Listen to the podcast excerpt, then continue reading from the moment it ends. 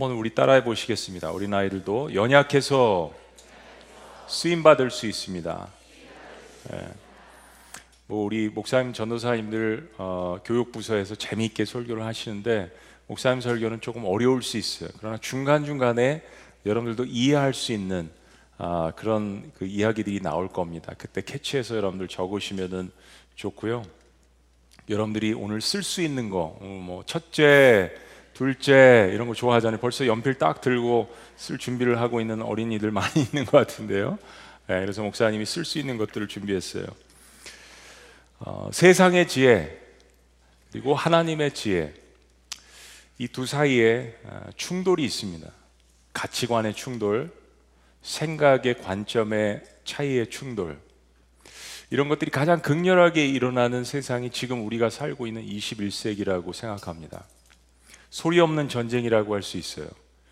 어, 총과 칼을 들고 우크라이나에서 전쟁을 하고 있지만은 사실은 소리 없는 그런 전쟁들이 학교에서, 가정에서, 직장에서 내가 예수 그리스도를 믿는 기독교적인 하나님을 믿는 성경적인 가치관을 가졌기 때문에 내가 당하는 불이익이 있을 수 있습니다. 억울함이 있을 수 있습니다.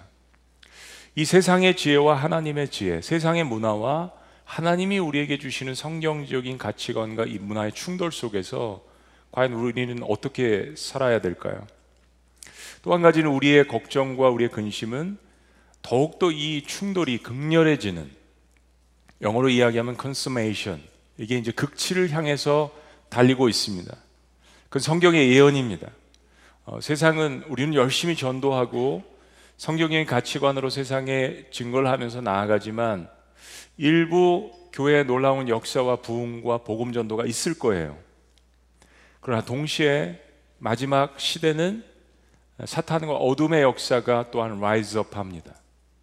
무시할 수 없는 성경의 예언이 있기 때문에 우린 두 가지를 균형 있게 봐야 되는 것이죠. 그런 면에서 우리 이제 다음 10년, 20년, 30년을 살아갈 우리 다음 세대들에 대한 기도와 눈물과 헌신, 걱정, 근심 이것이 반드시 우리 세대는 사실 필요한 것입니다. 2000년 전 우리가 오늘 보고 있는 고린도전서 말씀에도 이 하나님의 지혜와 세상의 지혜 충돌이 극렬하게 있었습니다.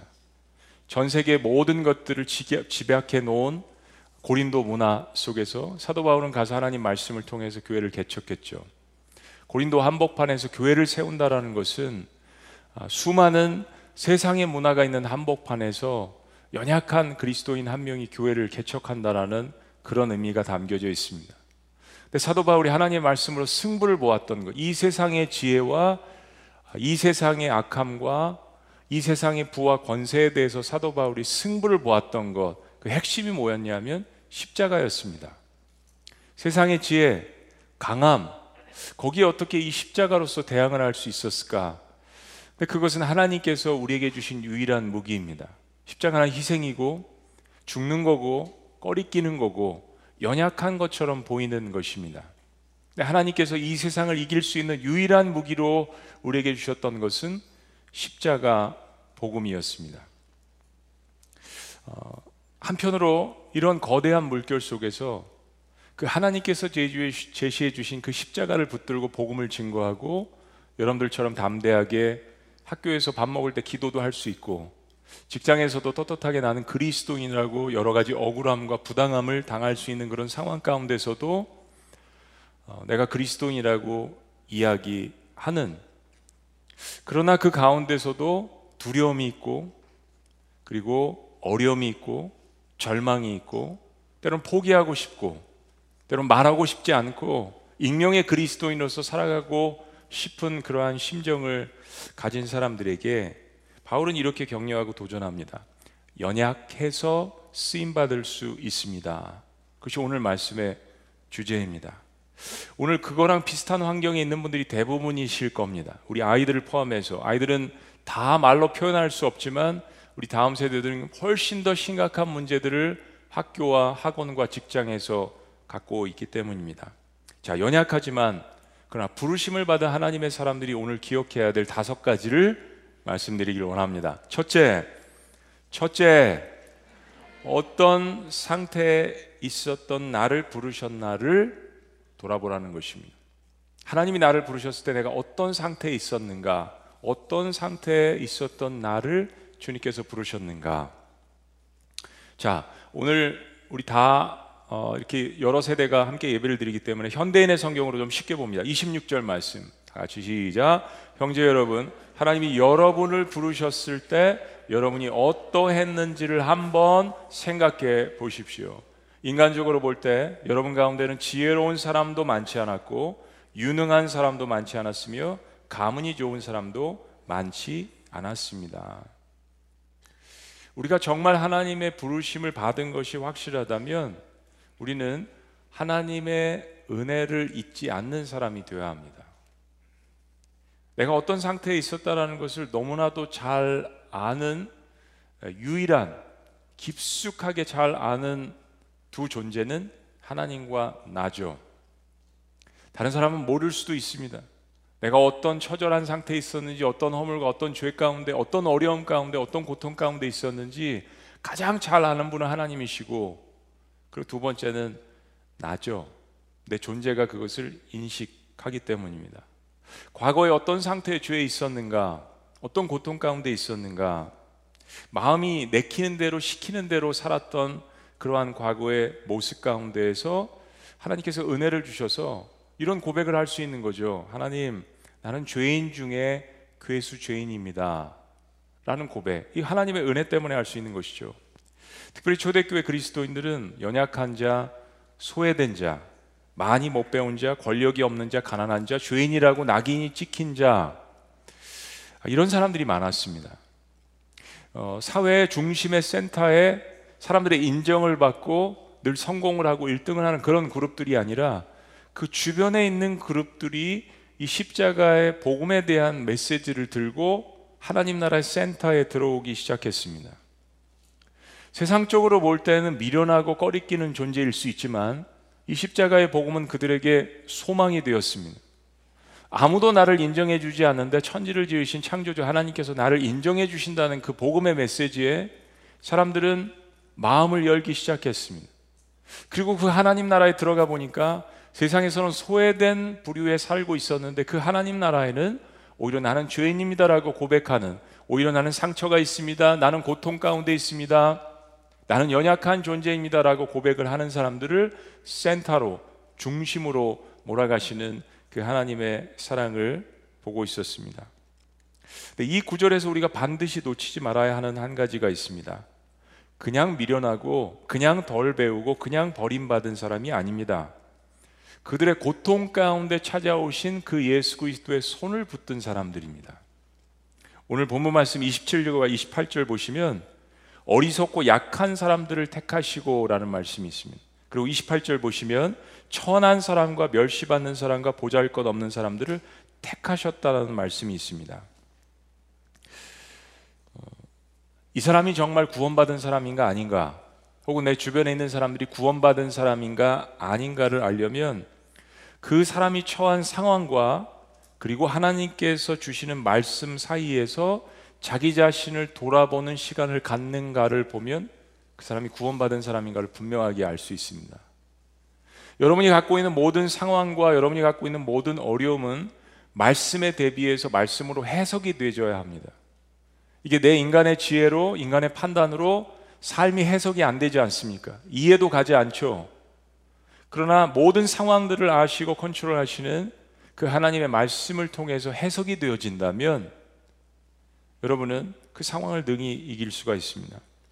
이런 거죠. 그리스도인은 하나님이 나를 부르시기 전 나의 삶이 어떤 상태라는 것을 십자가에서 깨달은 존재이기 때문에 다시 하나님의 은혜 앞에 돌아올 수밖에 없는 존재입니다. 오래전에 한 500년 전에 기독교가 막 잘못된 길로 나아갔을 때 종교 개혁을 했던 존 칼뱅이라는 인물이 있습니다. 이분이 어, 저항할 수 없는 하나님의 은혜라는 이야기를 했습니다. 저항할 수 없는 하나님의 은혜, 이 irresistible God's grace 시험에 나올지도 몰라요. 이 irresistible grace 저항할 수 없는 은혜, 하나님의 은혜. 어, 당시의 구원은 구원은 잃어버릴 수도 있다라는 알미니안주의가 판쳤습니다. 나오게 된 배경이 있어요. 당시에 사람들이 그냥 로마 제국에만 속해 있으면 그냥 교회만 나가면 자동적으로 구원을 받는 것으로 착각을 하고 난 구원받았다 생각하고 아무렇게나 사는 것입니다. 삶의 변화가 없어요. 세상에 있는 사람들과 똑같습니다. 그러면서도 구원받았다라고 자랑하고 다니고 오히려 그것을 통해서 다른 사람들을 정죄하고 그 속에서 켈빈은 하나님의 구원은 저항할 수 없는 은혜라는 이야기를 했습니다. 여러분 쉽게 한번 설명을 해보죠. 여러분이 아직 이 땅에 살고 있기 때문에 자꾸 실수하고 넘어지죠. 우리 어, 교육 목장의 어린이들이나 청소년들도 아마 그거 문제 가지고 고민을 많이 할 거예요. 난 예수님 영접했고 침례받고 그랬는데 어, 내일 또 죄 짓고 실수하고 내가 왜 이러지 이런 마음 가운데 때로는 절망하고 힘들 때가 있을 거예요. 근데 구원받은 사람이라면 하나님의 은혜를 여러분들 기억하시는 게 중요합니다. 여러분 어렸을 때 자석을 갖고 놀아본 경험이 부모님들에게 있으실 거예요. 아마 여러분들도 자연과학 시간에 자석을 배웠을 겁니다. 플러스 마이너스가 있죠. 그런데 이 자석이요, 플러스끼리 붙여놓으면 절대 붙지 않습니다. 마이너스끼리 붙여놓으면 절대 붙지 않아요. 제가 어렸을 때 너무 신기해서 막 본드를 붙여봤어요. 풀도 붙여보고 별짓을 다 했어요. 초등학교 1학년 때인가 예, 알콜 램프 막 이런 거 실험하고 그럴 때 안 붙어요. 붙지 않습니다. 그런데 플러스 마이너스를 했을 때는 자석이 아주 잘 붙습니다. 여러분 거대한 자석을 보신 적이 있어요? 아주 거대한 자석이 플러스 마이너스가 강력한 힘을 가지고 붙여놨을 때는 어떤 힘이 센 사람도 그것을 떼어놓을 수가 없습니다. 하나님의 은혜라는 것이 그런 것이죠. 때로는 떨어져 있는 것 같고, 때로는 하나님께서 나의 상황 가운데 침묵하시는 것 같고, 나를 떠나신 것 같고, 그렇지만 하나님께서는 늘 내 옆에 계시는데, 내가 그 믿음을 회복할 때 반드시 하나님의 은혜를 기억하면서 다시 그 자리로 돌아오는 겁니다. 자리로 가보니까 하나님은 나를 떠나신 적이 없어요. 늘 자석처럼 내 곁에 붙어 계신다라는 것입니다. 존 칼빈은 이것을 정말 구원받은 사람은 저항할 수 없는 하나님의 은혜가 있기 때문에 그가 어떤 상황에 있었을지라도 하나님의 은혜를 다시 기억하며 하나님께로 돌아온다라는 이야기를 했습니다. 그게 구원받은 사람의 증거 라는 것이죠. 여러분들이 구원받았기 때문에 돌아갈 집이 있고 부르짖을 수 있는 하나님 아버지의 이름이 있는 것입니다. 이것이 26절에 하나님의 부르심이란 단어로 돼 있어요. calling 하나님께서 우리를 부르셨다. 택하심 하나님께서 우리를 수주하셨다. 인간적으로 내가 좀 신앙생활 하다가 여러분들 내가 교만해지고 인간적인 마음이 들어서 내가 뭘 잘해서 내가 이렇게 되었나다라고 생각할 수가 있습니다. 그때 하나님께서 우리의 마음 가운데 말씀을 통해서 예배를 통해서 우리에게 회개하는 영을 불어 주십니다. 근데 그 회개하는 영이 워킹할 때 회개하는 영을 통해서 내 마음 가운데 다가온다면 여러분들은 구원받은 사람입니다. 마음 가운데 성령께서 계시기 때문에 하나님께서 그 음성을 주실 때는 여지없이 나는 다시 돌아올 수 있는 거예요. 다시 눈물을 흘릴 수 있는 것입니다. 다시 회개할 수 있는 거예요. 저항할 수 없는 하나님의 은혜가 우리의 삶 가운데 머물고 있기 때문입니다. 여러분 아마 말씀 들으시면서 그렇게 생각할 수도 있고 나는 그래도 금수저인데 나는 큰 특별한 어려움이 없이 이 자리까지 왔는데 내가 생각해도 나는 IQ가 140이 넘는데 여러분 이거 생각해 보세요. 세상적으로 잘났어도 영적으로는 미련하고 하나님을 인지하지 못하고 교만했고 그것이 하나님 눈에 볼 때는 비천한 겁니다. 그게 하나님 눈으로 볼 때는 어두운 겁니다. 하나님은 지금 그 말씀을 하시는 거예요. 너의 부르심을 보라. 이건 단순히 정말 세상적으로 봤을 때 그냥 연약하고 그냥 가난하고 그냥 못 배운 것만 이야기하는 것이 아닙니다. 오히려 영적인 눈으로 봤을 때 사실은 모든 사람들이 이 부류에 해당할 수 있는 비천한 존재들이었다는 거. 하나님의 눈으로 하나님의 거룩하심으로 판단을 했을 때 우린 도저히 하나님의 그 거룩하심에 도달할 수 없었다라는 존재라는 것. 근데 객관적으로 볼 때도 예수님 부르신 제자들은 너무 그런 사람들이 많았다라는 것입니다. 초대교회 공동체는 연약한 여인들이 많았습니다. 아이들이 많았습니다. 힘없는 노인들이 많았습니다. 가난한 자들, 사회적으로 멸시를 받는 자들이 많았습니다. 여러분 선교지를 보세요. 선교지나 제3세계에서 교회를 개척하고 섬길 때 처음 3년 동안 대부분의 오는 사람들은 어른들이 아닙니다. 어린 아이들입니다. 연약한 여인들입니다. 저도 미국에서 교회를 개척했을 때 3년 동안은 어른들이 거의 없었습니다. 중학생들, 고등학생들을 데리고 교회를 개척했습니다. 자신이 연약하다라고 느껴지기 때문에 마음문이 열려서 하나님의 말씀을 받아들이는 자들 때문에 여러분들이 교만해지려는 유혹이나 포기하고 싶은 낙담이 들 때 내가 과거에 어떤 환경 가운데 하나님의 그 부르심을 받았는지를 기억해야 합니다. 두 번째, 연약하지만 부르심을 받은 사람들이 기억해야 할 두 번째는 연약해서 의도적으로 택하신 것을 기억하라는 것입니다. 연약해서 의도적으로 택하신 것을 기억하라. 27절과 28절 말씀에 택하셨다는 단어가 두 번 등장했죠. 엘셀렉 사토라는 단어가 있습니다. 하나님께서 이 부르셨다 택하셨다는 이 단어는 원어적인, 원어적인 의미에는 의도적으로 하셨다는 의미가 담겨져 있습니다. on purpose. 의도적으로 하나님께서 우리를 택하셨다. 예전에 제가 어느 동영상, 동영상을 본 적이 있는데요. 나면서부터 손가락이 두 개밖에 없습니다. 그리고 키도 보통 사람들보다 너무 작아요. 그리고 이 자매는 아, 지체 장애주였습니다. 정신지체였어요. 근데 너무나도 놀라운 연주를 여러분들 보신 적 있죠? 두 손가락을 가지고 연주하는 모습에 정말 수많은 사람들이 감동을 받고 격려를 받고 환호를 합니다. 어렸을 때부터 부잣집에서 태어났어요. 그리고 피아노를 배우고 인류대학교에 들어가서 유명한 피아니스트가 된 사람이 있습니다. 그 사람도 감동을 줄 수 있죠. 나름대로 자신이 열심히 쌓아오는 업적에 대해서 사람들이 환호할 수 있습니다. 근데 이 두 사람이 같이 연주를 한다면 세상에 살고 있는 사람들은 누구에게 더 감동을 받을까요? 나와 비슷한 처지에 있다라고 생각하는 사람에게 감동을 받을 것입니다. 특별히 도저히 기대할 수 없었던 곳에 기적이 일어날 때 교회 안뿐만 아니라 교회 밖에 있는 사람들도 그 때문에 마음의 감동과 격려와 도전을 받습니다. 예전에 싸이의 강남 스타일이 엄청나게 유행을 해서 유튜브에 조회수하는 방식을 뒤집어 놓은 적이 있습니다. 미국 신문에 이렇게 실렸습니다. dress fancy, 옷은 팬시하게 입고 dance cheesy, 아주 값싸게 춤을 춘다. 여러분 전 세계가 이 싸구려 강남 스타일 춤에 빠져들었습니다. 우린 영적으로 이것을 봐야 될 필요가 있습니다. 왜 한국뿐만 아니라 전 세계에 있는 사람들이 dress fancy, but dance cheesy 그냥 막 보니까 어설픈 것 같고 바보스러운데 왜 그렇게 싸구려 춤을 추는데 전 세계에 있는 사람들이 환호할까? 많은 매스컴들이 이 싸이의 강남 스타일의 열풍을 분석을 했습니다. 그때 이런 이야기를 한 적이 있어요. 도저히 기대할 수가 없었던 것 같은 촌티나는 전혀 유행을 할 것 같지 않은 그 얼굴에서 풍기는 몸매와 춤과 그가 이야기하는 그 메시지가 모든 사람들의 평민의 삶을 도전했다라는 메시지였습니다. 나와 비슷하다라고 느꼈던 거죠. 하나님은 그런 구원 방법을 택하셨습니다. 세상 사람들이 생각하는 지혜가 아니었습니다. 이 세상에 유행하는 방식이 아니었습니다. 완전 반대인 하나님의 지혜대로 그분의 방법을 택하셨습니다. 뭐예요?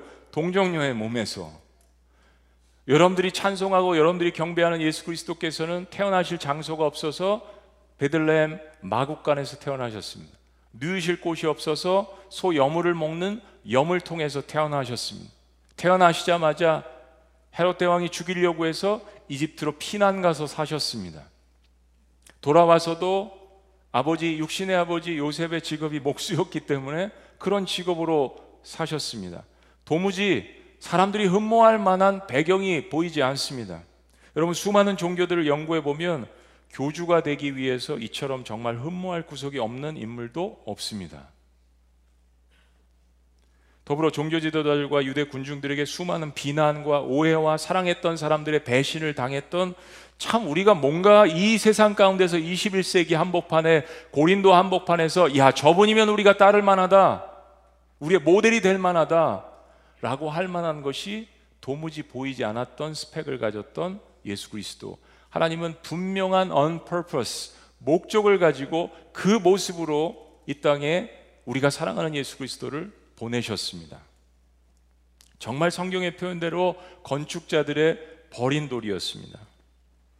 바로 예수님께서 십자가에 그렇게 미련하고 천하게 버려진 모습을 우리에게 보여주신 것은 우리가 하나님을 발견하기 전에 미련하고 연약하고 처참한 우리의 내면의 모습, 우리의 삶의 모습이었다라는 것을 십자가상에서 보여주신 것이 아니겠습니까? 예수님께서 그런 낮은 모습으로 이 땅에 오셨다라는 것, 그리고 비천한 우리를 부르신 것은 분명한 목적이 있다라는 것입니다. 왜 하나님께서 그런 친근한 모습으로, 때로는 꺼리끼는 모습으로 우리에게 오셨을까? 하나님 분명한 목적과 의도를 가지고 예수 그리스도를 부르셨고 우리를 부르셨다라는 것입니다. 그 이유는 그것을 통해서 하나님 없이 교만해진 이 세상에 강하고 부하고 지혜 있다라는 것을 부끄럽게 하시기 위함입니다. 그렇습니다. 세 번째, 연약하지만 부르심을 받은 사람들이 기억해야 하는 것은 세상에 강한 것을 낮추시는 하나님의 목적을 깨달는 것입니다. 세상에 강한 것을 낮추시는 하나님의 목적을 깨달는 것입니다. 빨리 적어라. 27절 말씀. 다음으로 넘어가기 때문에 빨리 적어야 돼요. 자, 27절 시작. 그러나 하나님은 세상의 지혜로운 사람과 강한 사람들을 부끄럽게 하시려고 어리석고 약한 사람들을 택하시고 28절 세상이 대단한 인물로 여기는 사람들을 형편없이 낮추려고 천한 사람과 멸시받는 사람과 보잘것없는 사람들을 택하셨습니다. 그렇습니다. 세상의 지혜, 스스로 지혜 있고 스스로 부하다라고 내가 이만큼 잘해서 난 이런 가문에서 태어나서 내가 이만큼 노력해서 내가 스스로 부하게 됐고 스스로 지혜 있고 스스로 강하다라고 여기는 것들에 대해서 맞서시는 하나님의 지혜는 반대로 약함을 택하시는 것이었습니다.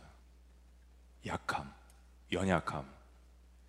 그러니까 반대로 이야기하면 약함을 택하신 목적은 강하다라고 스스로 자부하는 것들을 부끄럽게 하시는 하나님의 목적 이었다라는 것입니다.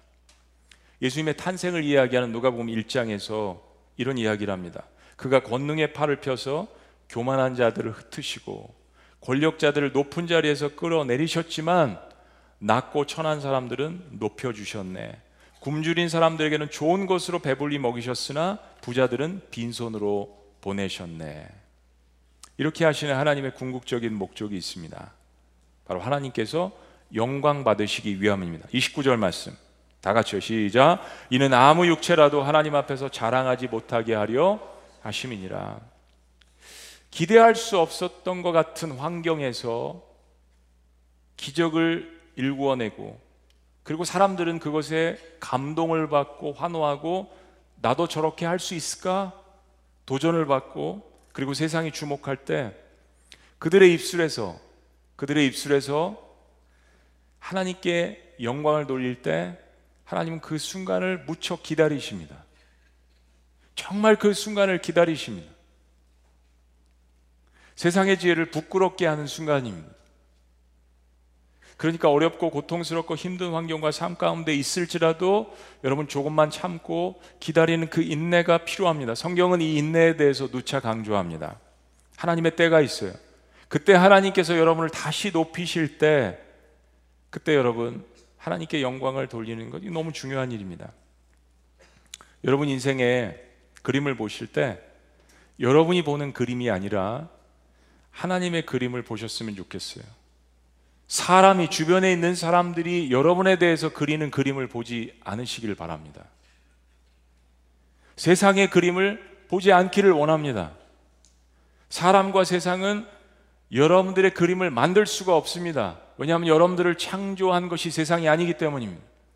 여러분 주변에 있는 사람들이 여러분에 대해서 이렇다 저렇다 사랑하는 부모님과 정말 여러분을 사랑해서 이야기하는 사람들 이야기 빼고 여러분들에 대해서 이렇다 저렇다라고 이야기하는 사람들이 여러분 인생의 그림을 만들어 줄 수 없습니다.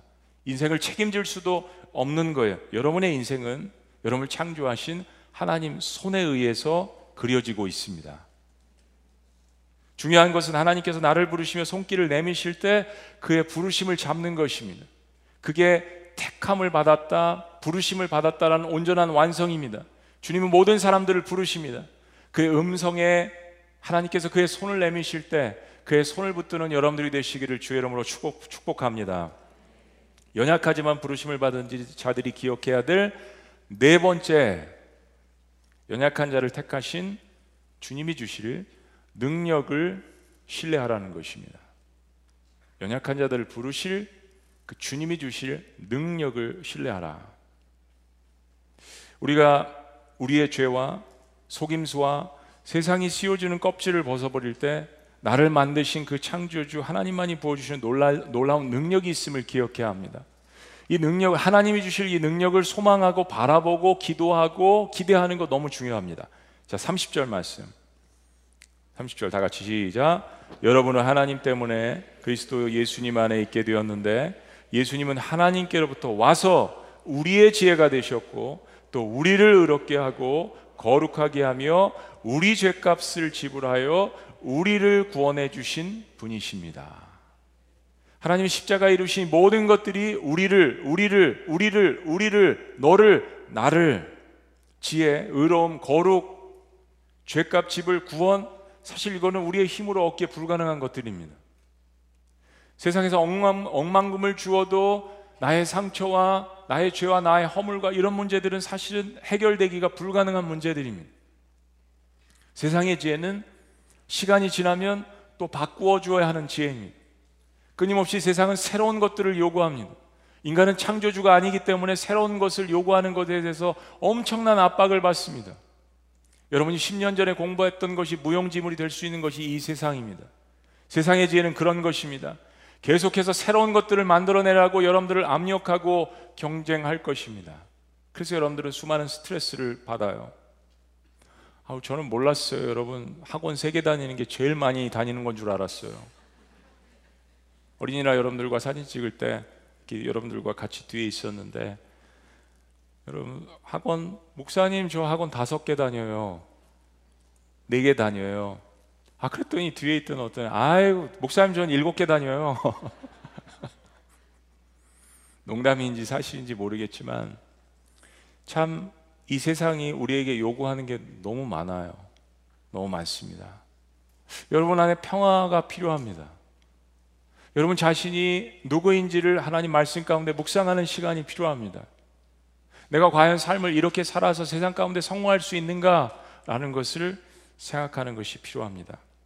세상은 거룩함을 줄 수가 없습니다. 세상은 우리를 구원해 줄 수가 없습니다. 세상은 우리에게 의로움을 줄 수가 없어요. 그러나 십자가에 돌아가신 예수님은 하나님께로부터 나오셔서 하나님의 아들이시기 때문에 우리에게 지혜와 의로움과 거룩함과 구속함이 되신다라고 이야기합니다. 하나님이 연약한 자들을 부르셔서 맨몸으로 이 세상과 맞서라고 우리를 세상에 보내시지 않습니다. 마치 이리떼가 울거리는 이 세상의 한복판에 양떼를 보내는 것 같은 그러한 노심초사하는 심정으로 우리를 보내시는데 하나님은 이 세상의 지혜와 맞설 수 있는 맞짱 뜰 수 있는 이 세상의 지혜에 대해서 승리할 수 있는 하나님의 능력으로 우리를 덧입혀 주신다라고 분명하게 약속하십니다. 그렇기 때문에 여러분 하나님의 은혜를 지닌 사람들입니다. 하나님께서 이 세상에 탄생케 하신 독수리예요. 독수리가 갖고 있는 이 세상을 비행할 수 있는 그 능력을 여러분들 깨달으셔야 합니다. 이 세상에 있는 짐승들 가운데 태양을 유일하게 눈으로 직시할 수 있는 동물은 독수리밖에 없습니다. 그 녹수리의 눈을 가지고 하나님이 주시는 의로움의 옷을 입고 하나님이 주시는 지혜와 하나님이 주시는 권능을 가지고 이 세상 한복판에서 유일하게 날 수 있는 하나님의 독수리들 그런 여러분들이 되시기를 주의 이름으로 축원합니다. 마지막 다섯 번째 연약하지만 부르심을 입은 자들이 기억해야 될 다섯 번째는 연약한 자들을 부르시고 택하신 그분의 은혜를 자랑하라는 것입니다. 다시 한번요. 연약한 자들을 부르신 그분의 은혜를 자랑하라. 31절 말씀. 다 같이 읽습니다. 다 같이 시작. 그러므로 이것은 성경에 자랑하는 사람은 주 안에서 자랑하라는 말씀과 같습니다. 자랑하는 사람은 주 안에서 자랑하라. 우리가 어떤 일을 간증하거나 어떤 업적에 대해서 이야기하거나 우리가 섬기는 거나 오직 하나님께 영광을 돌리는 것이 필요합니다. 저도 자랑하고 싶을 때가 있습니다. 자랑하고 싶을 때가 있어요. 우리 코로나 상황에서 2년 동안 지구촌 교회가 우리 성도님들이 우리 교육 목장 목자님들이 또 장년 목장 목자님들이 마을장님들이 우리 모든 성도님들이 교육자들이 참 어려운 가운데서도 이렇게 열심히 잘했습니다라는 이야기를 막 목사님들 만나면 자랑하고 싶어요. 세상 한복판에서 막 차를 타고 달려가, 달려가다가도 막 이야기하고 싶어요. 이런 헌신이 있고, 이런 간증이 있고, 이런 아름다움이 있고. 근데 우리가 자랑하고 싶을 때도 있죠.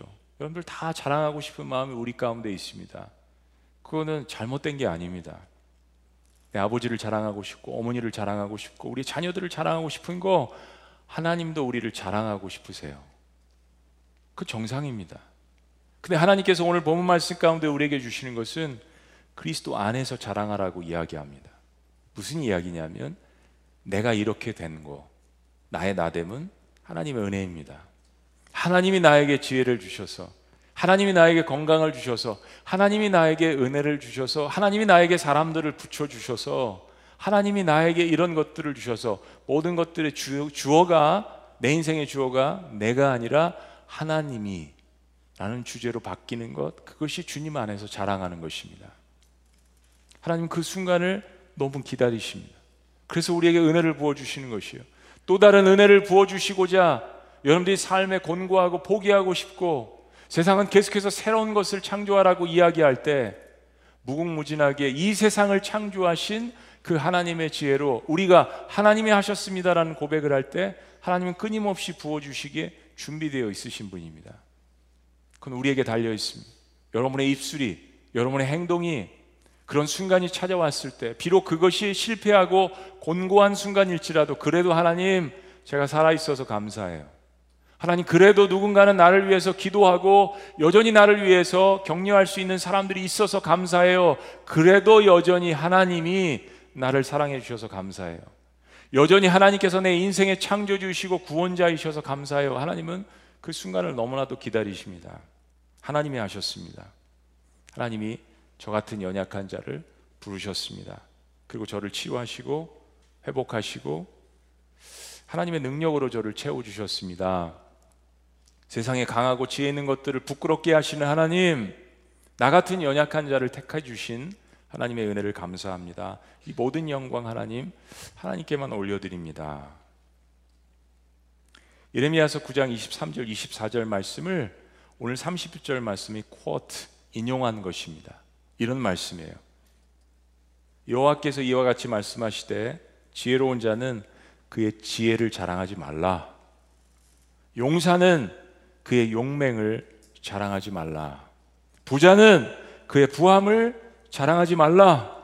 자랑하는 자는 자랑하라는 거예요. 자랑하는 자는 이것으로 자랑할지니 곧 명철하여 나를 아는 것과 인간의 명철함이 하나님을 아는 것이라고 이야기합니다. 하나님을 인정하는 것, 하나님을 아는 것, 나를 아는 것과 나의 여호와는 사랑과 정의와 공의를 righteousness and justice 정의와 공의를 땅에 행하는 자인 줄 깨닫는 것이라 나는 이 일을 기뻐하노라. 나는 이 일을 기뻐하노라. 백성들이여 자녀들이여 너희들이 나를 인정해 줄 때, 내가 이런 일을 하는 하나님이라는 것을 인정해 줄 때, 나는 이 일을 너무나도 기뻐하노라, 내가 이 순간을 너무나도 기다리, 기다리노라, 그리고 이렇게 말씀하십니다. 여호와의 말씀이니라. 제가 말씀드렸죠. I guarantee. 이건 내 이야기다. 여호와의 말씀이다. 마지막으로 오늘 말씀의 중심을 잊지 않으셨으면 좋겠습니다. 오늘 다 잊어버리셔도 좋아요.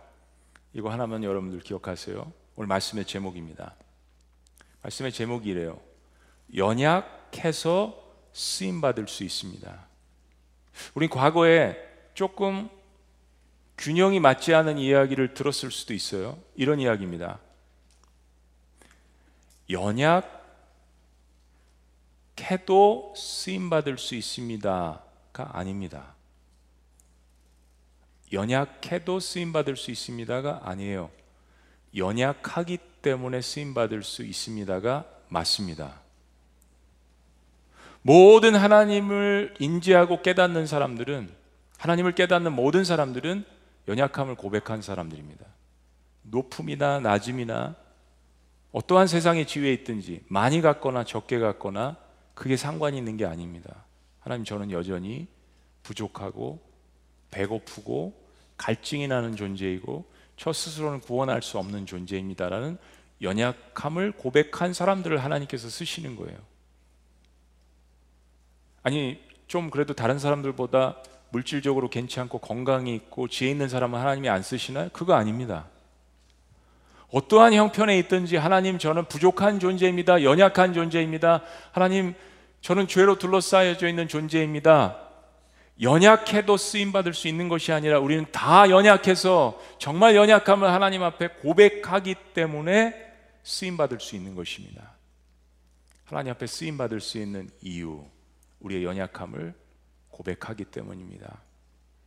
저와 여러분들은 오늘 함께 예배를 드리는 우리 모든 다음 세대를 살아가는 분들은 그런 고백이 있기를 주의 이름으로 축복합니다. 특별히 오늘 그런 기도가 많이 필요할 것 같아요.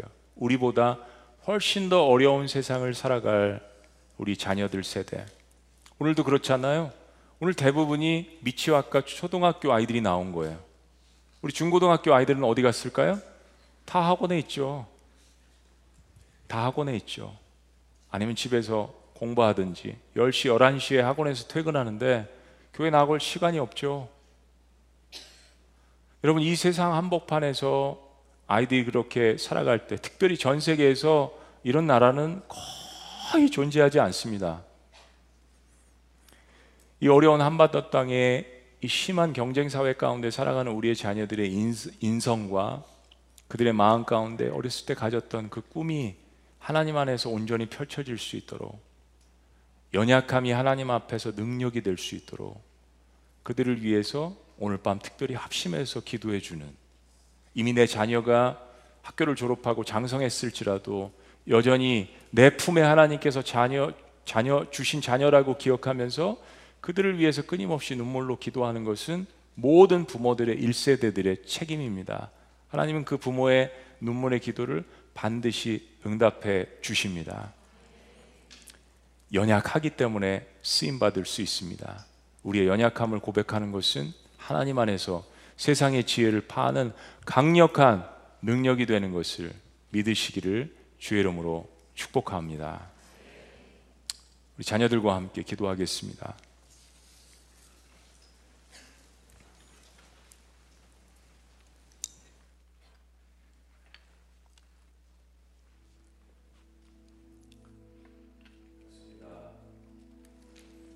연약해도 쓰임 받을 수 있습니다가 아닙니다. 연약하기 때문에 연약함을 고백하기 때문에 우리 다 쓰임 받을 수 있는 겁니다. 우리 연약함 속에 하나님의 강력한 능력이 담겨져 있습니다. 질그릇에 하나님 전 질그릇입니다. 거기에 오히려 강력한 하나님의 능력이 담기는 것 그게 하나님의 지혜입니다.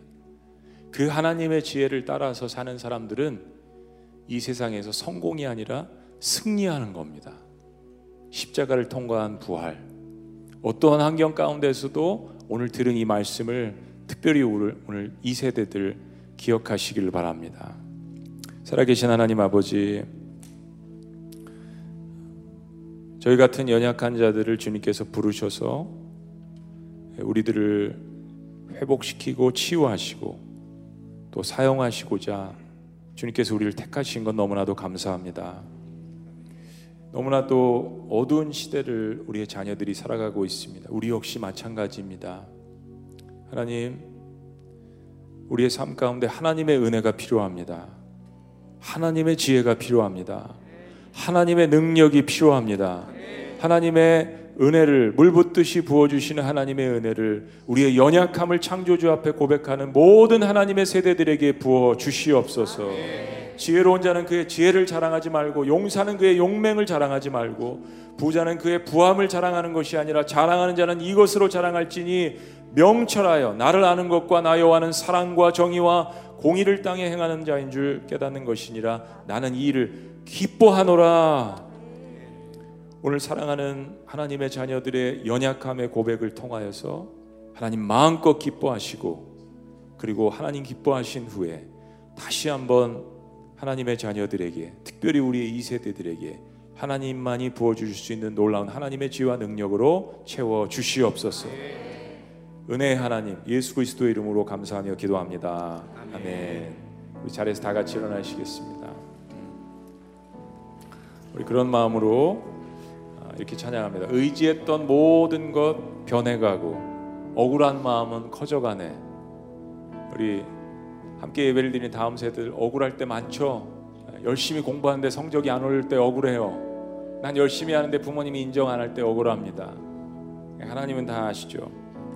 부끄럼 없이 살고 싶은 마음 주님이 알아주신다고 했습니다. 모든 일을 선으로 이겨내고 죄의 유혹을 따르려 하지 않네. 나를 구원하신 영원한 그 사랑, 예, 그 사랑이 나를 붙들고 계심을 기억하며 나도 다시 한번 그 손길을 붙드는 것입니다. 우리 같이 함께 주신 말씀 생각하면서 다 같이 우리 고백하고 찬양하고 제가 여러분들을 위해서 한번 기도하고 우리 목사님들이 안수기도 하는 그런 시간 갖도록 하겠습니다. 가정에서도 채널 고정 도망가지 마시고 아이들을 위해서 기도하는 시간을 갖도록 하겠습니다. 우리 같이 함께 찬양합니다. 의지했던 모든 것 의지했던 모든 것 변해가 억울한 마음은 커져가네. 부끄럼 없이 살고 싶은 마음 주님 하시네 네, 모든 일을 선으로 이겨내고 모든 일을 선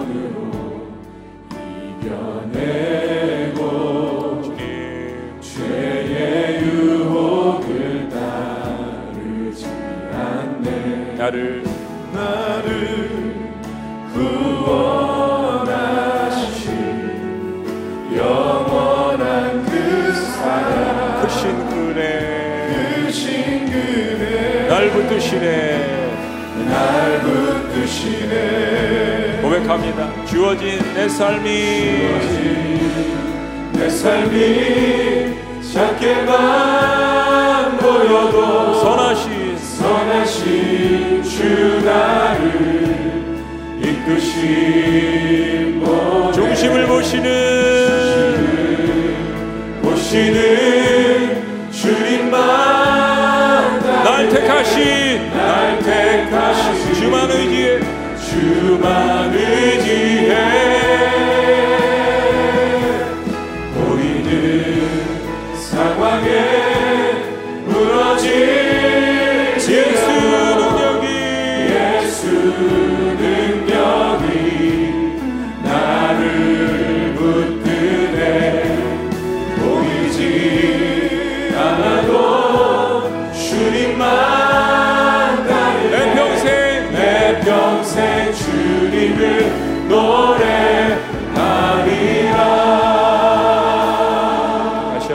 고백합니다. 의지했던 모든 것 변해가고 나의 연약함을 고백합니다 의지했던 모든 것 변해가고 우리의 연약함을 고백하는 거예요. 억울한 마음은 커져가네. 부끄럼 없이. 부끄럼 없이 주님. 살고 싶은 마음 주님 하시네 그러나 고백합니다. 모든 일을 선으로 이겨내고 모든 일을 선으로 이겨내고 죄의 유혹을 따르지 않네. 나를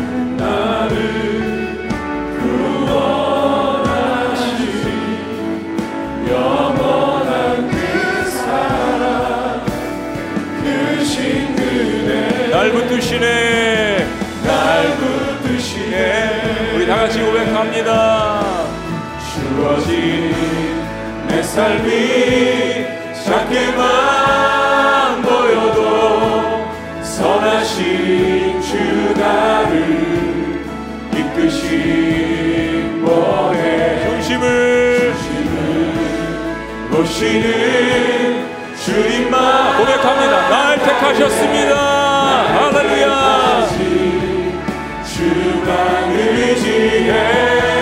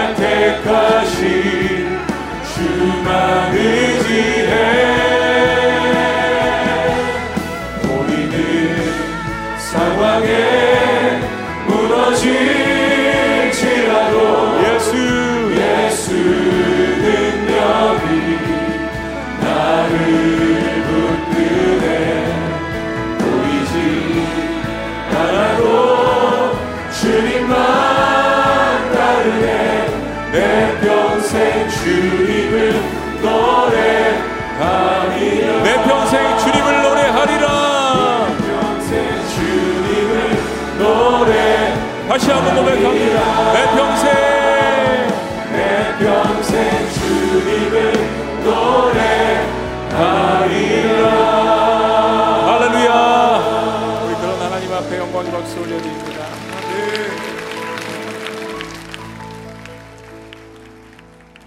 제가 먼저 기도합니다.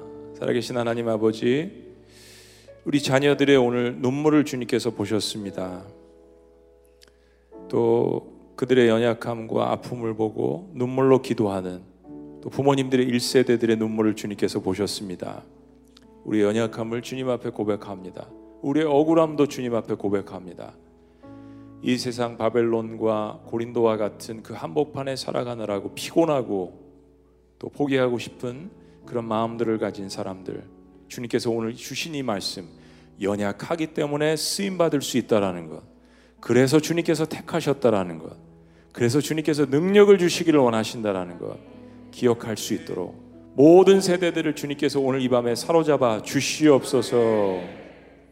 보이는 상황들을 따르는 것이 아니라 그 모든 것들을 지배하시고 창조하시고 구원하시는 그 예수 그리스도의 능력이 우리 안에 있음을 기억할 수 있도록 역사하여 주시옵소서.